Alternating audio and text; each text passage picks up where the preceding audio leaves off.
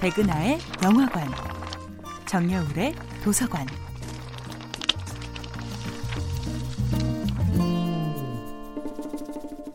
안녕하세요. 여러분들과 쉽고 재미있는 영화 이야기를 나누고 있는 배우 연구소 소장 백은하입니다. 이번 주에 만나볼 영화는 벤 스틸러 감독, 위노나 라이더, 에단 호크 주연의 1994년도 영화 청춘 스케치입니다. 한국에서 청춘 스케치라는 제목으로 개봉된 이 영화의 원제는 Reality Bites인데요. 바로 이제 막 리얼리티, 즉 현실이라는 쌉싸름한 인생의 중심부를 깨물어야 하는 다양한 청춘들의 삶을 담아낸 영화죠. 영화 청춘 스케치는 어느 대학 졸업식장에서부터 시작됩니다.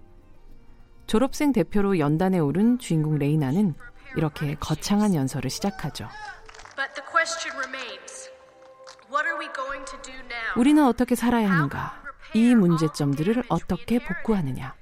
졸업생 여러분, 답은 의외로 간단합니다.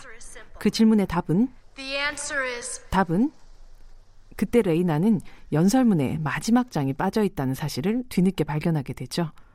잠시 당황하던 그녀는 결국 포기한 듯이 졸업사를 마무리 짓습니다. 그 답은 저도 잘 모르겠어요. 또 다른 주인공인 친구 트로이의 전화기 자동 음성 메시지는 이렇게 시작됩니다.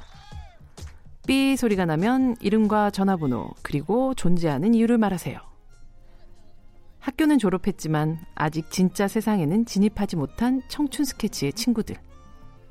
이들은 여전히 이름과 전화번호를 제외하면 아직은 어떻게 살아야 하는지도 존재의 이유조차도 모릅니다. 하지만 이들은 이미 틀려먹은 그림이 아니라 아직 여러 형태와 방향으로 스케치 중인 그림입니다. 그리고 영화 청춘 스케치는 아프니까 청춘이라고 말하는 실체 없는 충고보다 이 아픈 청춘을 견뎌낼 확실하고 분명한 비상약을 전달합니다. 레이나와 트로이가 함께 산책하며 나누던 이 영화에서 가장 아름다웠던 그 순간을 통해서 말이죠. 봐봐 레이나, 이게 우리한테 필요한 모든 거야. 담배 몇 가치, 커피 한 잔, 약간의 대화, 너와 나, 그리고 단돈 5달러.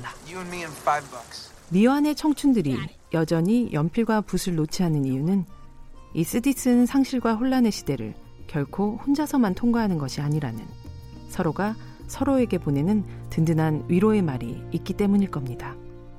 백은하의 영화관이었습니다.